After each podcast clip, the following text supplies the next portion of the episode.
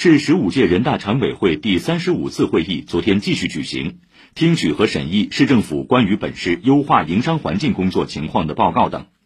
市人大常委会主任蒋卓庆出席会议。上海市优化营商环境条例去年施行以来，市政府有关部门和司法机关积极制定配套政策，便利化制度措施不断丰富，智能化应用场景不断拓展，规范化管理模式不断完善。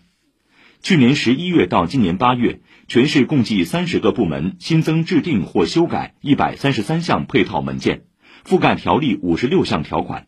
其中监管执法、行政审批改革、信用管理等三个领域的新增配套文件数量占总量约四成。